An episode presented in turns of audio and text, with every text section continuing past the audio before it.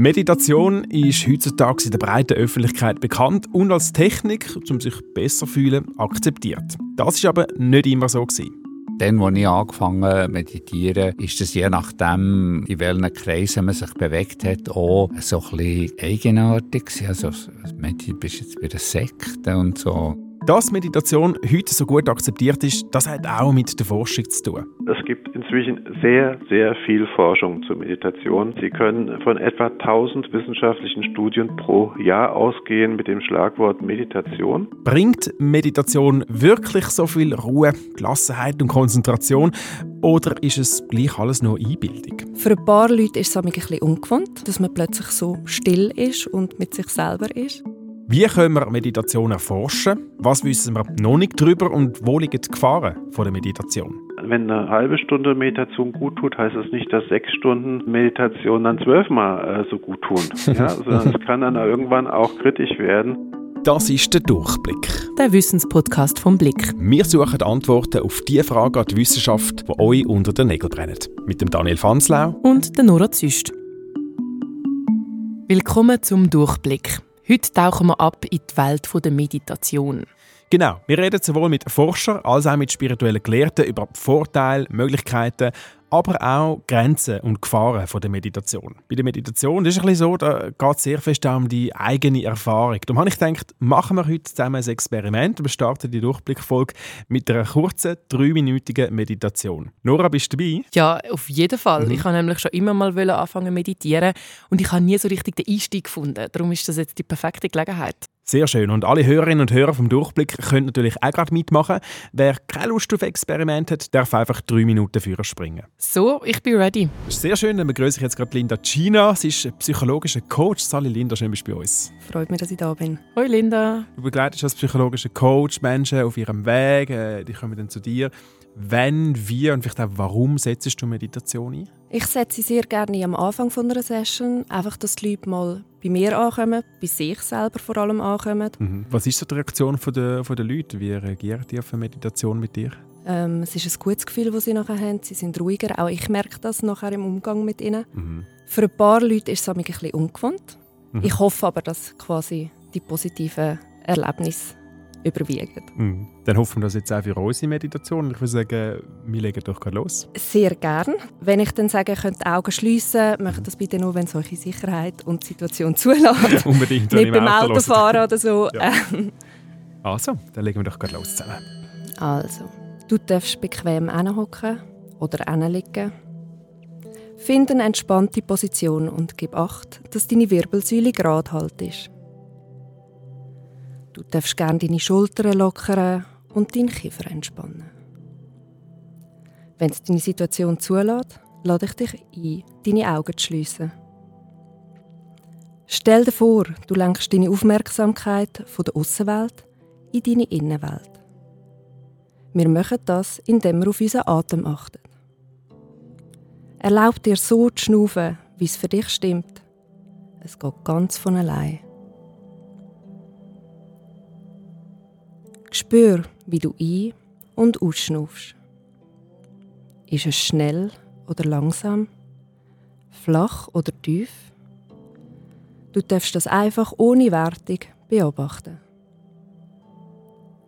Auch falls ein Gedanke, ein Gefühl oder eine Körperempfindung aufkommt, ist das völlig in Ordnung. Alles, was ist, darf sein. Lass es einfach wie eine kleine Wolke am Himmel an dir vorbeiziehen und komm mit deiner Aufmerksamkeit sanft wieder zurück zu deinem Atem. Konzentriere dich auf das gleichmäßige Ein- und Aus.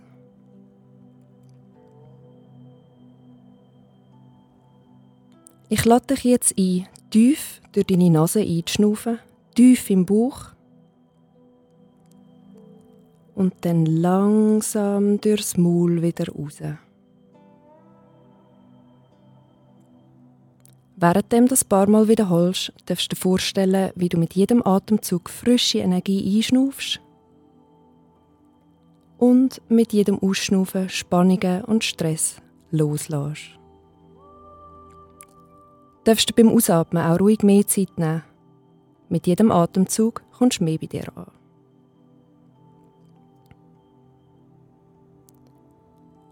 Schnuff noch ein paar Mal ein und aus und spür die Ruhe und Gelassenheit in dir.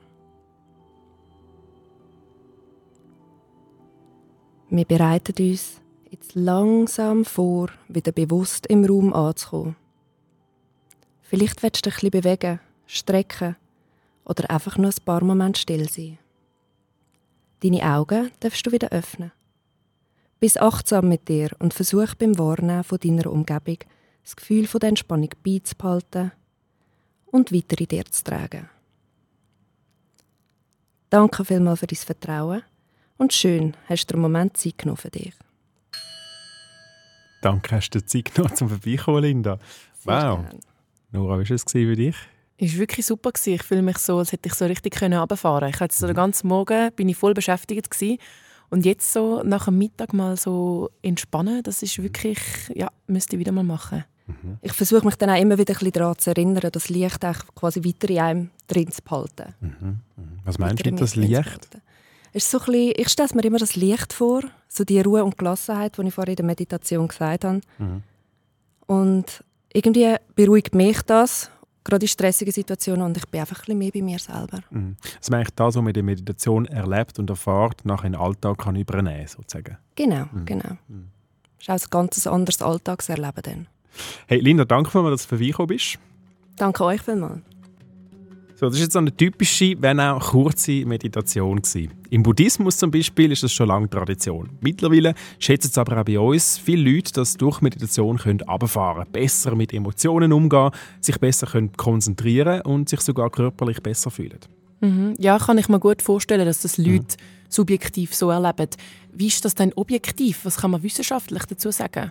Das ist eben das Ding. Als ich mir überlegt habe, das Thema Meditation für eine Durchblickfolge vorzuschlagen, habe ich ein bisschen zögert, ehrlich gesagt. Wieso? Ja, weil ich habe das Gefühl hatte, das ist so schwierig, um das wissenschaftlich zu untersuchen. Es ist ja so ein bisschen auch so, ich spürst, wie fühlst meine Sache. Ich zum Beispiel tue seit vier Jahren meditieren, ähm, mal mehr, mal weniger regelmäßig. Und es ist halt das Ganze sehr eine persönliche Sache, äh, wo jeder und jede anders erlebt.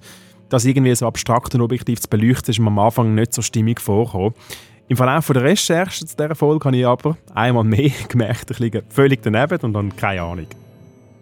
Dazu vielleicht gleich vorneweg mal, es gibt inzwischen sehr, sehr viel Forschung zur Meditation. Das heißt, Sie können von etwa 1000 wissenschaftlichen Studien pro Jahr ausgehen mit dem Schlagwort Meditation und mehr als doppelt so viele zum Thema Achtsamkeit. Das ist Dr. Ulrich Ott. Er ist Psychologe und schafft an der Uni Gießen in Deutschland. Das ist wirklich ein sehr breiter Forschungsbereich. Und das sind so viele Studien, dass dann auch Meta-Analysen äh, gemacht werden oder Übersichtsartikel, die die zusammenfassen. Und einer, der da äh, sehr viel Arbeit geleistet hat in dem Bereich, das ist der Peter Sedelmeier von der Universität Chemnitz. Der hat mal zusammengefasst die ganzen Wirkungen von Meditation auf die Psyche von Gesunden. Ja, und Ergebnis dieser Meta-Analyse war sehr umfangreich, äh, gut publiziert, auch im Psychological Bulletin, dass es eigentlich durchweg äh, deutliche positive Effekte gibt in sehr vielen psychologischen Domänen. Also sei es, dass die Angst reduziert wird, dass die Konzentrationsfähigkeit steigt, dass der Stress nachlässt, dass sich das Gedächtnis verbessert. Also sie haben eigentlich in allen möglichen Bereichen positive Effekte auf der Gruppenebene. Ja, das heißt, wenn Sie da Gruppen miteinander vergleichen, das üben mit Kontrollgruppen, Mhm. sehen Sie eine positive Wirkung. Ein ähnliches Bild sieht man auch bei den klinischen Studien. Ja, und äh, das auch äh, in einem weiten Feld, da gibt es dann meistens spezifische Meditationsprogramme, zum Beispiel, um bei depressiven äh, Patienten oder Patienten mit der depressiven Erkrankung Rückfälle zu reduzieren. Und das ist auch sehr erfolgreich. Angestellt ist der Dr. Ulrich Hott beim Institut für Grenzgebiete der Psychologie und Psychohygiene in Freiburg in Breisgau. Gehört Meditation also auf der wissenschaftlichen Landkarte so ein bisschen ins Grenzgebiet? Heutzutage nicht mehr, sagt der Dr. Ulrich Hott. Also es treten manchmal schon Erfahrungen auf, die in den Grenzbereich äh, menschlicher Erfahrungen fallen, weil das eben nur von wenigen Menschen erlebt wird. Also wenn Sie von mystischen Erfahrungen oder sehr tiefen spirituellen Erfahrungen sprechen. Meditation ist aber inzwischen jetzt aus Sicht der Forschung schon im Mainstream angekommen. Also da wird sehr viel dazu geforscht. Es wird auch inzwischen gesellschaftlich breit akzeptiert. Ist auch Thema von viel Berichterstattung in den Medien, wird von den Krankenkassen gefördert, in Kliniken eingesetzt. Also es ist kein Grenzbereich mehr, sondern ich würde sagen, dass Meditation inzwischen in der Mitte der Gesellschaft auch angekommen ist. Aber die Forschung von Meditation hat nicht in der Mitte der Gesellschaft angefangen. Es gibt so eine Art Evolution in der Meditationsforschung, wo man am Anfang mit sehr einfachen Konzepten gearbeitet hat, äh, dass Meditation quasi Entspannung ist. Mit der Bildgebung hat man es dann eher so als mentales Training angesehen, weil man doch gemerkt hat, auch wenn der Körper entspannt ist im Gehirn, ist das hochgradig aktiv und da wird eingegriffen in die Hirndynamik. Ja, dann hat man das als klinische Intervention immer mehr erkannt, auch den Nutzen für die Gesundheit.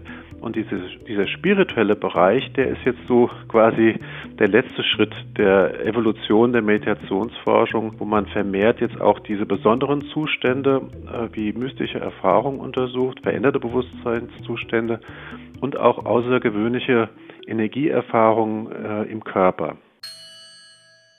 Über die spirituelle Seite von Meditation reden wir nachher noch mit einem buddhistischen Lehrer. Bleiben wir noch bei den harten Fakten der Wissenschaft. Wie kommen Daten und Erkenntnisse zustande? Wie, wie können wir überhaupt etwas über Meditation herausfinden? Das ist eine berechtigte Frage, weil es halt eben eine sehr persönliche Erfahrung ist. Trotzdem gibt es verschiedene wissenschaftliche Zugänge, sagt der Psychologe und Meditationsforscher Dr. Ulrich Ott. Ja, es sind verschiedene Disziplinen, die sich mit Meditation befassen. Ich bin ja von Haus aus Psychologe, von daher kommen dann die Methoden der Psychologie zum Einsatz wie Befragungen, also Interviews von Meditierenden oder auch äh, das Arbeiten mit Fragebögen, wo wir versuchen, bestimmte Persönlichkeitsmerkmale oder Erfahrungen zu messen. Es gibt auch physiologische Messungen, die viel eingesetzt werden bei Meditierenden, sowohl was die Peripherphysiologie angeht, also Herzrate, Hautleitfähigkeit, Muskelspannung und solche Maße oder Atemfrequenz. Und dann gibt es auch einen großen Forschungsbereich, äh, der sich mit den neuronalen Wirkungen von Meditation befasst, also auf das Gehirn, auf die Hirndynamik. Und ein weiterer großer Forschungsbereich sind die klinischen Wirkungen von verschiedenen Meditationstrainings bei einem ganzen Strauß von verschiedenen Erkrankungen. Und in diesen verschiedenen Forschungsgebieten kommen dann natürlich auch verschiedene Methoden zum Einsatz. Ganz am Anfang hat man Meditation vor allem unter dem Gesichtspunkt von Entspannung untersucht. Und dann misst, misst man beispielsweise die Muskelspannung, die Atemfrequenz, die Herzrate, den Blutdruck und sieht bei den meisten Meditationsverfahren da überall deutliche Veränderungen in Richtung Parasympathikus oder Vagus, also der Zweig des vegetativen Nervensystems, der mit Entspannung assoziiert ist. Man kommt sozusagen zur Ruhe auf der physiologischen Ebene und parallel nimmt man dann Befragungen zum Wohlbefinden, zur Lebensqualität, zur Achtsamkeit und stellt fest, dass diese Meditationsprogramme auch da positive Wirkungen haben. Also hat Meditation ja eigentlich nur Vorteile. Es ist gratis, jeder kann es machen, es ist gut für die Psyche und für das physische Wohlbefinden. Ja und nein. Das hat mich auch sehr überrascht. Der Dr. Ott forscht auch zu den Risiken und Nebenwirkungen von Meditation. Das will man jetzt nicht gerade annehmen, aber die gibt es tatsächlich und das ist vielen Leuten nicht bewusst. Das kann sein, weil eine Person sehr, sehr viel meditiert, also sozusagen eine Überdosierung, wo sie so den Kontakt zur Realität verlieren. Ja, also wenn eine, wenn eine halbe Stunde Meditation gut tut, heißt das nicht, dass sechs Stunden äh, Meditation dann zwölfmal äh, so gut tun. Ja, also es kann dann irgendwann auch kritisch werden. Das sind diverse Fälle uns auch hier berichtet worden. Wir haben über 100 Personen äh, untersucht und befragt in Interviews, was sie denn für Schwierigkeiten hatten bei der Meditation. Und das ist ein ganz weites Spektrum. Auch wenn Sie zum Beispiel in der Vergangenheit Traumata erlebt haben, also schwierige Erfahrungen, dann kann es sein, wenn Sie in der Meditation nicht mehr so abgelenkt sind vom Alltag und sich dem Körper zuwenden, dass da solche Erfahrungen hochkommen. Ja, also posttraumatische Belastungsstörung zum Beispiel ist ein Risikofaktor, wenn Sie in der Meditation sich dann auf den Körper richten, wo die, diese Traumata oft auch gespeichert sind und Eindrücke hinterlassen haben, ist die Wahrscheinlichkeit relativ groß, dass solche Erinnerungen und belastenden Gefühle wieder aufsteigen. Mhm. Das kann auch sehr heilsam sein, im Sinne von so einem inneren Klärungsprozess, wenn Sie damit umgehen können. Wenn Sie das aber emotional überwältigt und Sie eigentlich eine therapeutische Begleitung bräuchten, dann kann es kritisch sein. Also wie immer, die Dosis macht es aus. Ja, und auch die richtige Begleitung. Also wir haben auch völlig gesunde äh, Menschen, die sich zu so Meditationsintensivseminar anmelden und auch erstmal tolle Erfahrungen machen und dann merken sie auf einmal, äh, haben sie so eine Schwierigkeit, die Realität richtig einzustufen. Es steigen irgendwelche Ängste auf, die sie gar nicht gekannt haben und sie müssen sich in eine psychiatrische Behandlung begeben. Also auch das passiert. Es sind Einzelfälle, glücklicherweise. Und äh, meistens gibt es auch irgendwelche äh, Überdosierungen zum Beispiel, dass zu intensiv praktiziert wird oder dass man gar kein, kein Weltbild hat, um das einzuordnen, was einem da passiert, sodass einen das sehr tief verunsichert. Daniel, du meditierst ja selber, hast du gesagt, mhm. und hast mal so eine spezielle Erfahrung gemacht. Ja, also ich meditiere meistens mit einer Meditations-App auf dem Handy. Und dort ist mir mal etwas ziemlich Spezielles passiert. Und zwar habe ich während der Meditation das Gefühl gehabt, als würde die Zeit stehen bleiben. Also nicht einfach, dass man sich so ein bisschen vergisst so, und man weiß, jetzt sind es fünf Minuten oder zehn Minuten, sondern ich habe wirklich für einen kurzen Moment einfach das Gefühl gehabt, alles bleibt stehen. Also als hätte jemand wie auf den Pauseknopf gedrückt und von meinem inneren Auge habe ich gesehen, wie die Zeit sich so wie verlangsamt, wie so ein Fluss, der plötzlich aufhört zu fließen und stehen bleibt. Also ganz eigenartig. Wow. Das ist jetzt weder besonders schlimm noch besonders schön gewesen, aber es ist mir definitiv geblieben, dass man eben auch ein andere Zustände kann erleben mit der Meditation. Und ich habe die Erfahrung von dem Zeitstillstand am Psychologen Dr. Ulrich Hott geschildert und wollte wissen, wie er das einordnet. Da habe ich einen Kollegen im Freiburger Institut für Grenzgebiet der Psychologie und Psychohygiene, der Marc Wittmann, der ist ein Experte für Zeit. Zeitforscher. Mhm. Und zwar auf allen Ebenen, auch im Zusammenhang mit Meditation übrigens. Mhm. Und er hat ein Buch geschrieben, bei CH Beck, das habe ich hier auch im Regal gerade mal gegriffen, mhm. wenn die Zeit stehen bleibt. Ach so. Kleine Psychologie der Grenzerfahrung. Und ich mhm. hatte jetzt gerade vor ein paar Tagen erst eine Anfrage auch von einer Frau. Wir bieten auch Beratung an bei solchen außergewöhnlichen Erfahrungen. Die hat uns genau das geschildert, auch was Sie sagen. Mhm dass so subjektiv die Zeit stillgestanden hat. Mhm. Ja, und das ist, äh, ist manchmal ein bisschen beunruhigend, weil wir denken, ja, die Zeit, die, die läuft doch eigentlich immer gleich weiter und ist stabil. Aber die Zeit ist tatsächlich eine Konstruktion. Ja, das ist eine Erfindung unseres Gehirns, um unser Erleben zu organisieren.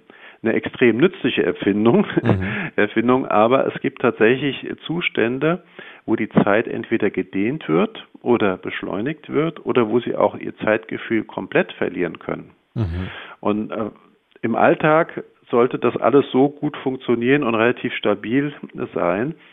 Äh, aber in diesen Grenzerfahrungen kann auch das Zeitempfinden ganz erheblich sich verändern. Und das ist eine typische Erfahrung. Das ist jetzt nicht beunruhigend. Das haben viele tausende Menschen vor Ihnen auch so erfahren. Und danach äh, setzt das ja auch wieder ein, das normale Empfinden. Mhm. Es, es, es gibt quasi einen Blick oder es ermöglicht einen Blick darauf, dass die subjektive Welt, wie wir sie wahrnehmen, sehr stark davon abhängt, wie unser Gehirn funktioniert.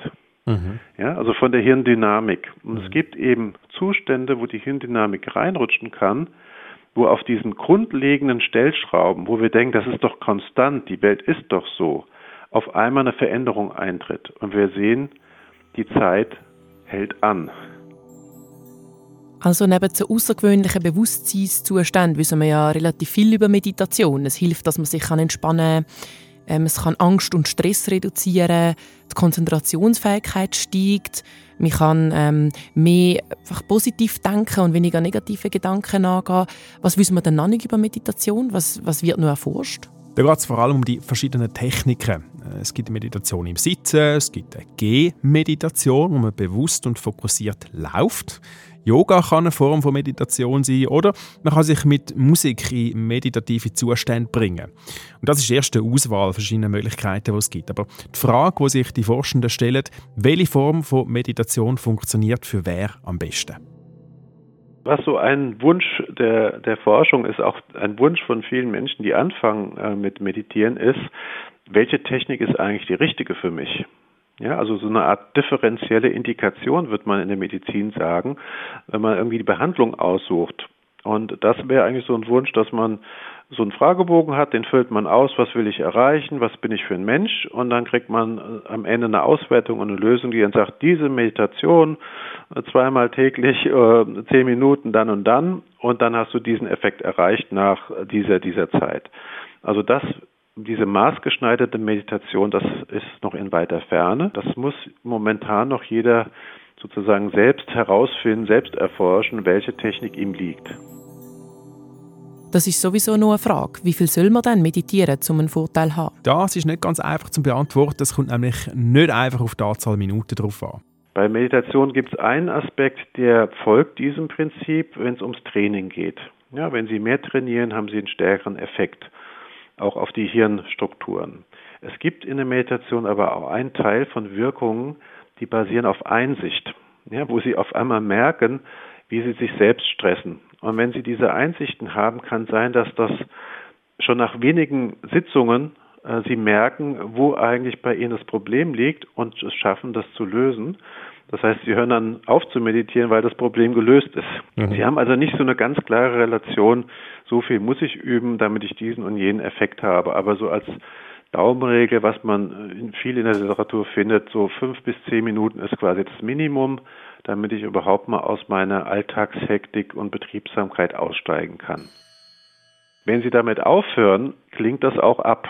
Es gibt dann Nachfolge oder so und dann hängt es davon ab, wie viel Sie weiter geübt haben, aber nicht nur davon, sondern es hängt auch davon ab, wie Sie den Transfer in den Alltag geschafft haben. Gerade wenn es um Achtsamkeit geht, das ist ja nicht nur die Zeit, die Sie auf dem Kissen verbringen, sondern es geht auch darum, was Sie machen, wenn Sie vom Kissen aufstehen, wie viel Sie von dieser gewonnenen Ruhe und Achtsamkeit, von dieser geistigen Haltung in Ihr Leben überführen, dass Sie zum Beispiel achtsamer essen, mhm. ja, langsamer essen, bewusster kommunizieren, wenn Sie sich bewegen, es achtsamer tun oder auch Stress äh, spüren und vermeiden, wenn sie merken, das wird mir jetzt zu viel, eine Pause machen. Ja, also dieser Transfer, es, kommt nicht nur auf die 20 Minuten auf dem Kissen an, sondern auf die restlichen vielen, vielen Stunden ihres wachen äh, Erlebens im Alltag, wie viel sie davon transferieren in diese Alltagssituation. Weil sie können alles, was sie tun, natürlich auch achtsam tun. Und deswegen brauchen sie auch gar nicht so viel formelle Praxis auf dem Kissen, äh, das ist am Anfang ganz hilfreich, äh, um das zu erlernen, diese Haltung, aber dann kommt es darauf an, das im Leben auch umzusetzen. Sich an einer Erfahrung wie einem Sonnenuntergang, einem schönen Musikstück oder einfach der Stille hingeben, ohne sich von Gedanken, Gefühlen und äußeren Umständen ablenken lassen. Also eigentlich voll im Moment sein. Könnte man Meditation so zusammenfassen? Ja, ich denke sicher zu einem gewissen Stück. Für Menschen, die Meditation auch als spirituelle Praxis sehen, geht es aber noch viel weiter. Wir werden gegen den Schluss nochmal vom Psychologen Dr. Ulrich Ott hören, was seine wissenschaftliche Perspektive auf Spiritualität ist. Jetzt aber zu jemandem, der Meditation als etwas Allumfassendes wahrnimmt. Der Stefan Lang ist buddhistischer Dharma-Lehrer. Das heißt, er leitet Meditationen in Gruppen und gibt auch Kurs, sogenannte Retreats. In buddhistischen Ländern redet man häufig von, von so einer dreifachen Basis. Grosszügigkeit, ethisches Verhalten und Meditation. Und da ist Meditation eigentlich nur eins von drei. Und das ist auf einem Weg noch erstaunlich. Wenn man so aus dem Westen kommt, denkt man, ja, es geht ja ums Meditieren. Und es gibt auch einen Zusammenhang. Also wenn ich ein ethisch sauberes Leben führe, dann wird das auch dazu führen, dass mein Geist ruhiger wird. Ich habe weniger Schuldgefühl vielleicht oder Sachen, die mich weniger belasten wo, vielleicht, wo ich vielleicht nicht so gut gemacht habe. Die innere Ruhe, die durch das gefördert wird, hilft dann auch wieder bei formalen Meditation. Also der Westen hat einfach die Meditation vom Buddhismus übernommen und die anderen Pfeiler nicht. Ein bisschen ein vereinfachter Mainstream-Buddhismus, oder wie könnte man das sagen? Ja, und wenn du äh, denkst, wie präsent das bei uns schon ist, zum Beispiel in der Werbung oder in der Popkultur, sogar in der Gastronomie. Also es gibt Läden, die verkaufen so Ingwer-Shots, so Ingwer-Saft zum Trinken, nennen es dann aber Chakra Boost. Also Chakra ist etwas aus der, aus der Yoga-Lehre, wo so Energiezentren beschreibt oder so. Mhm. Oder auf Plakat von Krankenkassen siehst du Leute, die im Schneidersitz meditieren. Der buddhistische Lehrer Stefan Lang stört das Ganze aber nicht groß. Das ist ja äh, irgendwie lustig. Man könnte vielleicht, wenn man jetzt äh, ein bisschen äh, streng unterwegs wäre, so könnte man das irgendwie respektlos finden. Also ich habe kein Problem mit dem. eben, meistens geht es ja dann nicht so viel weiter, außer dass man eben der, der Buddha-Kopf neben dem Fernseher hat oder so, oder, oder eben der äh, Chakra-Booster trinkt. Und ich finde es einfach faszinierend, auch zu sehen, wie, das, wie sich das hat etabliert der Gesellschaft. Das ist wirklich noch erstaunlich, oder? Und das merkt man deutlich Unterschied. Also ich habe vor 40 Jahren angefangen zu meditieren und zu sehen, wie einfach wirklich viel mehr Leute angesprochen werden von dem heute als, als dann. Und das ist einfach immer breiter geworden und immer zugänglicher. Und ich würde sagen, dann, als ich angefangen zu meditieren, ist das je nachdem, äh, in welchen Kreisen man sich bewegt hat, auch so ein bisschen eigenartig. Also, du bist jetzt bei der Sekte und so. Und gibt es übrigens im Buddhismus durchaus auch. Oder? Und so ein bisschen rufschädigend vielleicht sogar. Und heute kann man ja das ähm, durchaus bei einem Jobinterview äh, äh, sagen, ja, ich, tue, ich, gehe, ich gehe wandern und dann ich meditieren und man kann die Stelle gleich bekommen. Das, ist, äh, das, ist, das hat wirklich etwas geändert, denke ich. Ich habe eben immer gedacht, dass richtiges Meditieren einfach bedeutet, dass man an gar nichts denkt. Ist das so? Nein, überhaupt nicht. Es ist ein gängiges Missverständnis über die Meditation. Das Ziel ist nicht, an nichts zu denken. Das Ziel ist ein anderes, sagt Stefan Lang. Also das mit dem, mit dem Denken ist ein Klassiker, das wird viel gefragt und so. Und die kurze Antwort ist nein, es denkt immer. Und das Ziel ist eher, dass man sich bewusst ist, dass es denkt. Ich würde aber als Nebensatz auch sagen, es ist klar, dass wenn man, wenn man sich länger Meditation hingibt, dass das durchaus auch beruhigend wirkt auf Gedanken. Also es ist, wenn man eine Woche oder so in ein Retreat geht, dann wird man generell ruhiger, aber auch vor allem die gedankliche Aktivität wird ruhiger werden. Und dann gibt es noch ein zweites äh, Bild, wo viele Leute haben. Das ist, ich komme in ein Meditationsretreat zum Chillen. Und dann äh, bin ich nachher äh, chillt und runtergefahren und so. Und, und dann gibt es dann manchmal so die Reaktion von, jetzt, jetzt habe ich, jetzt habe ich daheim so Stress auf all die Gedanken und so, jetzt komme ich da ins Meditationsretreat, jetzt ist es noch schlimmer als vorher. Und zwar einfach, weil die äußeren Reize wegfallen, äh, man darf kein Handy mehr brauchen, man darf äh, die ganzen Social Media Sachen fallen weg, keine Medien nutzen und das führt dazu, dass auch die innere gedankliche Tätigkeit viel stärker äh, hervortritt. Es ist nicht so, dass es denke ich, effektiv stärker ist, aber sie fällt dem einfach mehr auf, weil man nicht mehr abgelenkt ist. Oder? Das Ziel ist also nicht keine Gedanken zu haben, sondern zu merken, welche Gedanken das man hat und sich mit denen anfreunden. Oder sich nicht in sie zu verstricken. Also es deckt sich auch mit dem, was der Psychologe Dr. Ulrich Ott gesagt hat, dass gewisse Hirnareale aktiviert und andere weniger aktiv sind. Mhm. Hast du da gerade ein Beispiel? Ja, und zwar unfreiwillig. Als ich das Gespräch mit dem Buddhist Stefan Lang aufgezeichnet habe, hat es vor unserem Podcast-Studio draussen plötzlich einen riesen Lärm gegeben von einer Baustelle. Entschuldigung, Wie? ganz schnell. Ja. Jetzt ist, das ist jetzt eins zu laut. Meistens geht es nach ja. wenigen Momenten wieder vorbei. Und ich habe dann die Aufnahme unterbrechen und schauen, was dort läuft. Das ist mehr als äh, nur das Auto Staubsaugern. Stefan Lang, der extra aus Bern angereist ist, hat das dann gerade als Beispiel können brauchen, um zu zeigen, dass Meditation oder Buddhismus im weiteren Sinn die Freiheit von Leiden bedeutet. Im buddhistischen Verständnis leiden eigentlich die meisten von uns, äh, und zwar auch auf banale Art und Weise. Einfach, ähm, wir bekommen nicht das, was wir gerne hätten, oder wir haben Sachen, die wir nicht gerne hätten. Und das Beispiel wäre jetzt vielleicht hier im Studio, jetzt hat es Lärm gegeben, draussen auf der Straße. Macht jetzt das Problem für die Aufnahme oder nicht? Wegen dem geht die Welt nicht zusammen. Aber das ist einfach ein kleines ähm, Ärgernis oder eine Ungewissheit, die ihm äh, so ein bisschen draus tut. Das ist ja nicht wahnsinnig, aber unser Tag ist gefüllt mit so Zeug. Und mit dem einen besseren Umgang können zu finden, ist, denke ich, auch ein, ein Riesengewinn. Oder? Also hat Meditation dann einen ganz konkreten Nutzen im Alltag? Genau, das ist der Transfer vom Meditationsküssi am Boden in alltägliche Situationen. Der Dr. Ulrich Hott hat das ja als Erfolgsfaktor von Meditation beschrieben. Wie gut, dass man die Praxis vom Meditieren den Alltag kann integrieren kann. Beim Beispiel vom Lärm vor dem Studio hätte ich in meinem Kopf auch ein kleines Drama können veranstalten Der Stefan Lang hat das dann gerade gut beschrieben. Als erstes kommt der Lärm und dann denkt man, okay, was heisst jetzt das? Aufnahme? Kann man ja schon denken, oh, wenn, ich es nicht kann, dann müssen wir einen neuen Termin suchen, dann muss er nochmal auf Zürich kommen oder Oder dann können wir, okay, aber wenn es jetzt wirklich lang weitergeht und sehr laut ist, ja, müssen wir halt vielleicht mal rausgehen, schauen. Vielleicht hockt dort einer in einem Backer oder und nachher könnte man schauen, kann, wie, wie kann man mit dem reden? Ist es möglich, dass er irgendwie 20 Minuten lang das Gerät abstellt und so? Zum Glück hat der Lärm ja dann wieder von allein aufgehört. Mhm.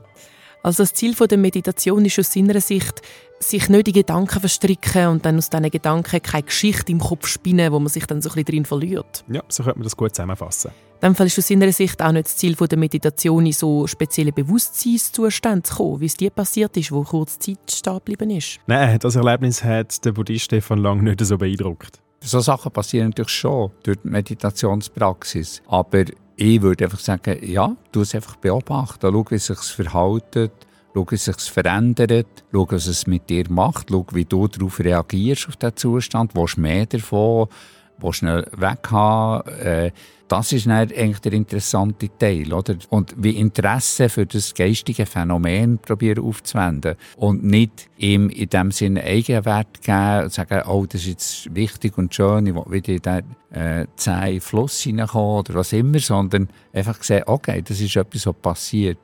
Und ich kann, ich kann dem nachjagen und dann bin ich einfach, äh, bin ich einfach immer am, am, am Wollen. Und das ist eigentlich ein unangenehmes Gefühl, nicht ein angenehmes. Und irgendwann ist vielleicht merken, okay, entspannen, vielleicht kommt es vielleicht kommt's nicht mehr. Who knows? Also wie ein Forscher im eigenen Geist vorgehen. Einfach beobachten und nicht bewerten und schon gar nicht irgendwelche Ergebnisse künstlich produzieren. Ja, wobei ich muss schon sagen, das Erlebnis hat mich motiviert zum Weitermeditieren, weil ich es einfach spannend gefunden habe, was da passiert ist in meinem Geist. Und wann kann man sonst schon mal einfach Zeit anhalten? Ja, und Motivation zum Meditieren ist ja schon auch eine Voraussetzung. Können wir dann alle gleich gut meditieren oder gibt es da Unterschied? Da kommen wir zurück zum Psychologen Dr. Ulrich Oth, der genau zu dem Untersuchungen gemacht hat. Also es ist eine Technik, die allen offen steht, aber es ist tatsächlich so, dass es manche leicht, leichter haben als andere. Ja, das habe ich auch hier in meiner Forschung jetzt seit Jahren gesehen und immer wieder gefunden in meinen Studien. Es gibt ein Persönlichkeitsmerkmal, das heißt Absorptionsfähigkeit. Und wenn Sie eine hohe Absorptionsfähigkeit haben, dann gelingt es Ihnen ganz in etwas einzutauchen. Also wenn Sie dann ein Buch lesen, sind Sie so in diese Handlung vertieft, dass Sie, Sie quasi die vor Ihrem geistigen Auge ganz lebendig sehen. Ja, oder wenn Sie Musik hören, ja, dass Sie sich ganz auf eine Sache einlassen können. Das ist, geht runter bis auf die Genetik, ja, und dieses Merkmal, Persönlichkeitsmerkmal, Absorptionsfähigkeit sagt zum Beispiel auch vorher, wer offen ist für mystische Erfahrungen. Wenn Sie allerdings sehr hohe Erwartungen haben und dann schnell frustriert sind, dann äh, da kommt es oft zu Abbrüchen, wie Sie das jetzt auch beschreiben. Ich habe es versucht, aber ich war dann frustriert, ich kann mich nicht konzentrieren. Das müssen Sie auch noch nicht können, wenn Sie anfangen. Ja, Sie dürfen dann Ihre Erwartungen einfach nicht so hoch äh, legen, nicht so hoch ergreifen, sondern äh, mit etwas mehr Geduld schauen, warum bin ich abgelenkt, wie trifft ich ab, also das Ganze mehr so zu einem spielerischen Experimentieren machen von Selbsterforschung, von Introspektion. Und dann werden Sie merken, dass es eigentlich darum geht, zu erkennen, was mich immer wieder ablenkt. Ja, also hohe Erwartungen oder Ansprüche an Perfektionismus, das ist bei Meditation nicht hilfreich. Mhm. Selbst wenn man viel Erfahrung hat, wird man immer noch in der Meditation abdriften in Tagträume. Mhm. Und dann dauert es ein bisschen, bis man es merkt und man holt sich zurück. Und das ist einfach ein Lernprozess, der ein bisschen dauert. Ja, wie wenn Sie Fahrradfahren lernen oder wenn Sie Musikinstrument lernen, da müssen Sie einfach üben, um Ihre neuronalen Schaltkreise im Gehirn immer wieder dorthin zu führen und die reagieren dann mit der Zeit und das dauert eben ein paar Sitzungen, vielleicht auch ein paar Wochen und dann werden Sie auf einmal merken, es fällt einem leichter. Ja, mhm. Wenn Sie es üben, weil die neuronalen Schaltkreise, wenn sie immer wieder in derselben Weise funktionieren, die reagieren darauf mit Neuroplastizität und dann verändert sich tatsächlich auch die Hirnstruktur und die Verbindung im Gehirn. Ja, also ich muss sagen, ich habe jetzt schon ein bisschen Lust bekommen, um wieder mal versuchen zu meditieren. Mhm. Aber den Einstieg finde ich immer so schwierig. Was empfehlen da die beiden Experten? Einfach ausprobieren, was einem am besten liegt. Bei mir hat es zum Beispiel mit Meditations-Apps auf dem Handy angefangen, wo man jeden Tag einfach 10 Minuten zum Beispiel kann meditieren kann. Mhm. Stefan Lang mit seinem buddhistischen Hintergrund findet so moderne Tools eigentlich eine gute Sache. Also das finde ich äh, super, ja, weil das eröffnet wirklich Möglichkeiten, wo es früher nicht so gegeben hat ich merke auch, dass immer mehr Leute an Meditationsretreat kommen, die den Zugang genau so gefunden haben über eine App. Es ist wirklich eine, Möglichkeit, dass man eine Art wie einen Instruktor hat, der ihm hilft, äh, das zu machen im Alltag und eben vielleicht beim Pendeln oder so, oder wenn man sonst irgendetwas hat, wo man, wo man, wo man das gut kombinieren kann. Und ich kann ja jetzt einfach kann ich mit... Äh, den besten Lehrerinnen und Lehrern der Welt meditieren. Das war ja früher gar nicht möglich gewesen, aber die, haben, die nehmen ihre Anleitungen auf und die, die Apps und so.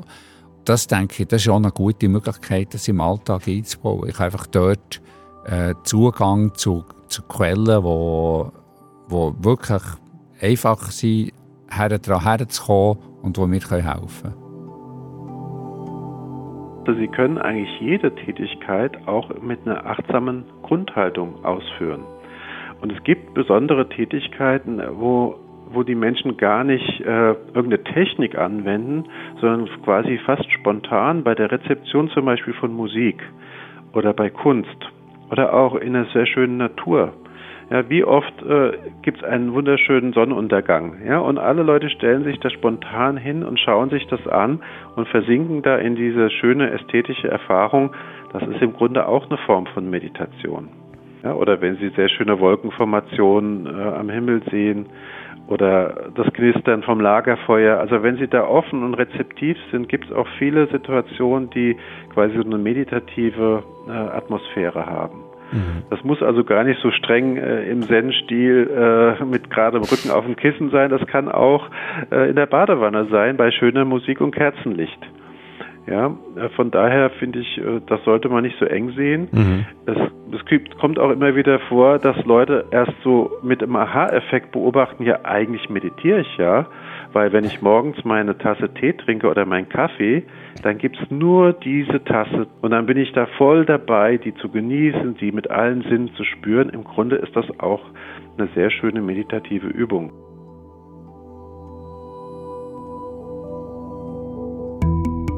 Möglichkeiten zu meditieren gibt es also überall dort, wo man mit voller Aufmerksamkeit bei der Sache ist.